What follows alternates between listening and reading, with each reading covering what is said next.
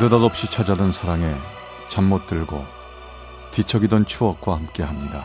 라디오 사랑극장 어느 날 사랑이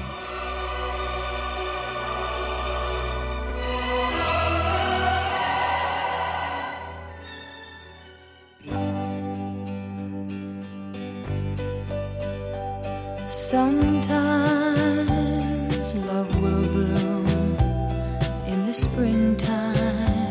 사랑의 체험수기 어느 날 사랑이 제 244화 사랑 다 부질없는 것.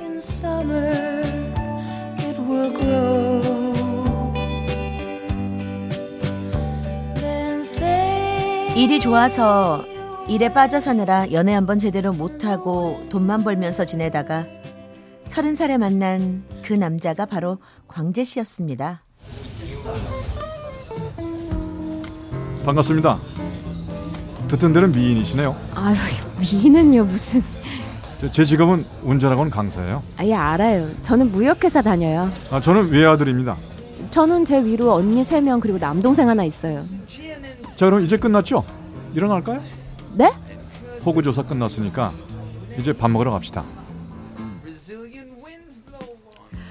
처음 만난 그날 광재 씨가 나를 데리고 간 식당은 그가 근무하는 운전 학원 안에 있는 식당이었습니다.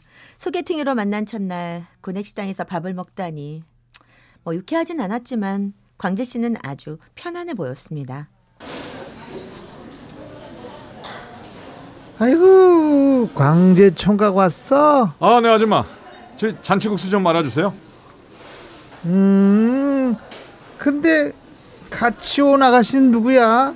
운전 배우는 수강생 아가- 아가씨인가? 아, 네.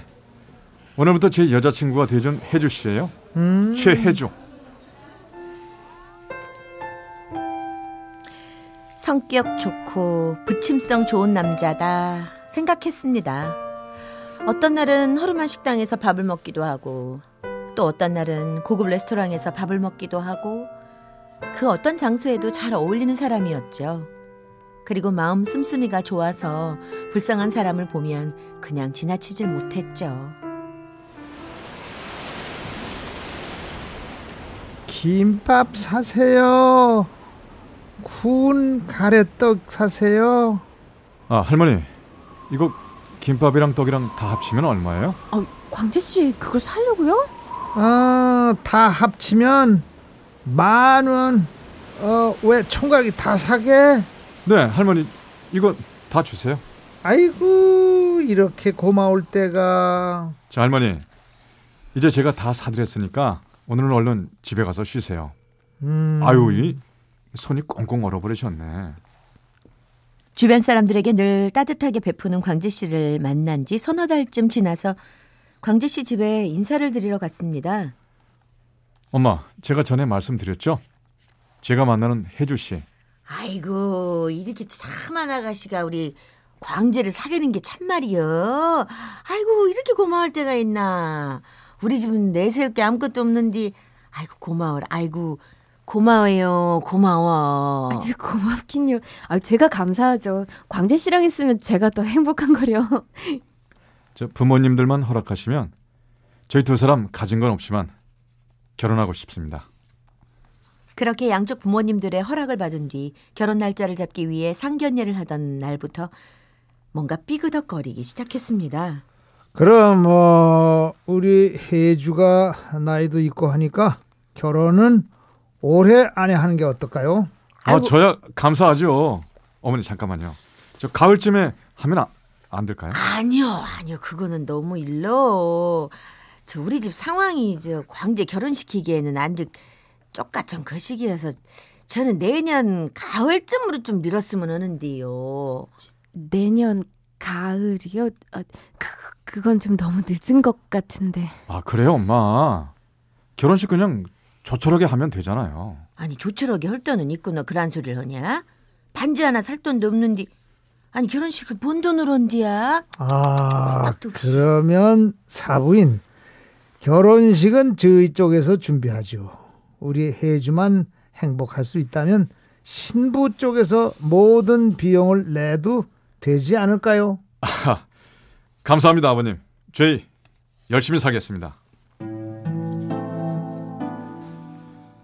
그때부터 조금씩 우리 집에서 돈이 나가기 시작했습니다. 결혼해서 보니 광재 씨의 경제 상황은 형편없었습니다. 그동안 저랑 데이트할 때 쓴 돈은 운전학원에서 값을 받아온 돈이었고 집에 쌀이 없어 라면으로 때우는 날도 많았습니다. 반 지하방이라 공기가 안 좋다 보니 저는 늘 감기를 달고 살아야 했지요. 감기가 떨어지질 않네. 아, 임신 중이라서 감기약도 먹을 수가 없는데. 여보, 저 그, 그런 말이야 죄송하지만 음, 장인어른한테 도와달라고 하면 어떨까? 우리 아빠? 아빠한테 뭘 도와달라고 해요? 아, 당신 이렇게 힘든데 그 여기서 계속 살 수는 없잖아. 아기 두고 태어날 텐데 저기 이 쪼, 조그만 평수라도 괜찮으니까 아, 아파트 하나 어떻게 안 될까? 광재 씨의 희망 사항은 아파트에서 끝나지 않았습니다. 아기가 태어난 이후에는 자가용이 필요하다고 했고 그 다음엔 사업 자금을 부탁하는 상황에까지 이르렀죠. 여보, 이제 그만. 아빠한테 더 이상 도와달라고 말하기도 민망해 죽겠어요. 아 내가 돈 벌어서 갚을 건데 뭐가 민망해? 아 우리 세 식구 살아보려고 사업 좀 하겠다는데 아 그게 뭐 잘못된 거야? 알았어요. 내가 해결할게. 저, 나 결혼 전에 모아둔 적금 그거 깨주면 돼요? 아 그럼 그건 충분하지. 여보 사랑해. 그렇게 시작한 사업이 기울어지면서 아버지가 사주신 아파트를 담보로 보증을 섰다가 그것까지 날리면서 우리 세 식구는 다시 반지하 단칸방으로 이사를 가야 했습니다. 남편의 카드 빚을 갚기 위해 저는 어린 아들을 들쳐업고 갈비집 뒷마당에서 불판을 닦거나 식당 설거지를 하러 다녀야만 했지요. 여보세요? 아, 최광재 씨 부인 되십니까?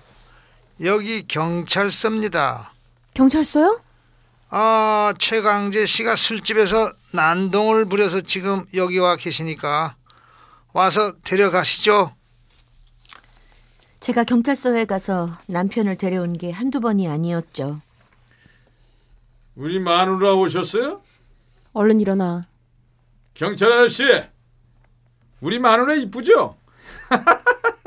우리 마누라 절 데리러 경찰서에 직접 왔다 이겁니다. 예? 정신 좀 차려. 제발 정신 좀!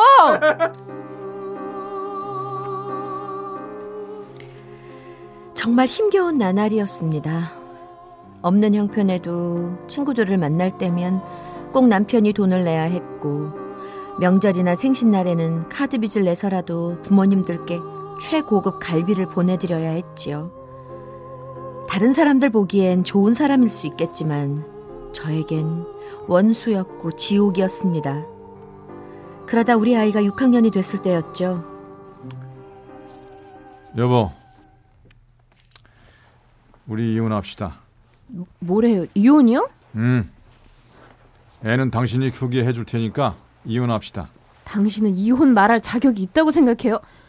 나한테 해준 게 뭐가 있다고? 그래 미안해.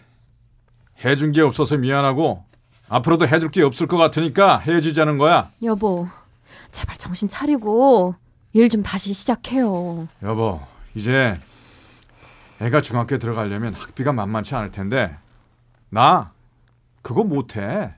어? 당신이 더 잘 알잖아. 그러니까 우리 이제 이혼합시다. 연애할 때 만나던 그 밝은 모습은 어디로 갔을까요? 혹시 내가 너무 부족한 사람이라서 광재 씨를 이렇게 망가뜨린 건 아닌지 반성하면서 이혼 서류에 도장을 찍었습니다. 그런데요, 그렇게 어처구니 없게 이별한 지 3년쯤 지났을 때 다시 연락이 왔습니다. 여보, 나야. 잘 지냈어? 우리 좀 만날까?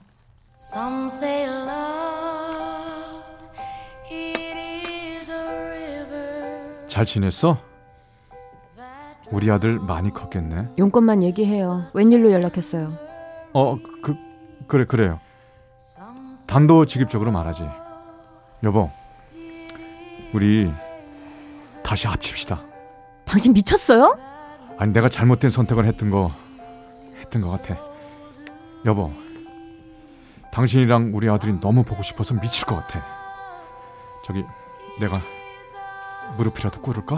어? 제발, 제발 다시 합, 합칩시다. 어? 저는 또 뭐에 속았던 걸까요? 아이의 아빠이다 보니 가정교육에도 아빠가 있는 게 나을 것 같아서 다시 합친 건데 남편은 곧 본색을 드러냈습니다. 여보, 당신 땅 좀 팔면 안 될까? 땅 땅이요? 내가 땅이 어딨어요? 아, 이거 왜 이래? 내가 다 아는데. 나 땅 같은 거 정말 없어요. 내가 바본 줄 알아? 난 수입도 별로 없는데 건강보험료가 왜 이렇게 많이 나오나 해서 서류 떼 보니까 아, 뭐 당신 명의로 땅이 있던데. 그거 안 돼요. 아버지 돌아가시 전에 그 물려주신 거란 말이에요. 그래, 당신 쓰라고 물려주신 땅이니까 우리 같이 쓰자고. 부부 좋은 게 뭐야? 어? 아, 내가 두 배로 갚아줄게. 여보, 그거 진짜 안 돼요, 정말. 저에게 남아있는 모든 재산을 챙겨서 남편은 어느 날 아침 호련히 떠났습니다. 남편에게 저는 도대체 어떤 존재일까요? 나를 사랑했던 사람이 저 사람이 맞는 건지, 아니, 나를 정말 사랑하긴 했었는지, 알 수 없어 더욱 서럽고 가슴이 찢어집니다. 돌아오지 않는 남편의 지난 생일, 저 혼자 미역국을 끓이며 마음을 정리했습니다. 사랑한다고 해서 그게 진짜 다 사랑은 아닌 거구나. 사랑 다 부질없는 일이다.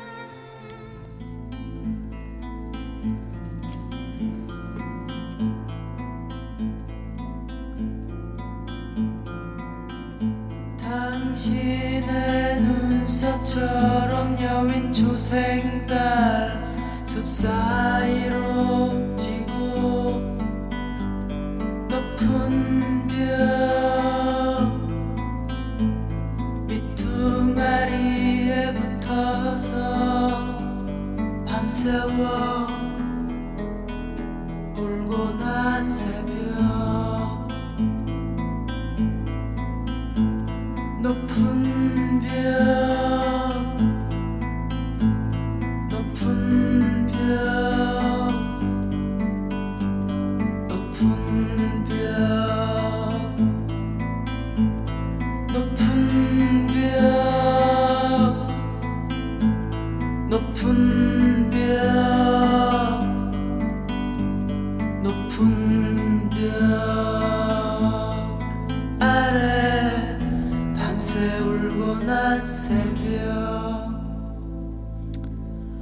성남시 태평동에서 최혜주 씨가 보내주신 어느 날 사랑이 244화 사랑 다 부질없는 것 편이었습니다.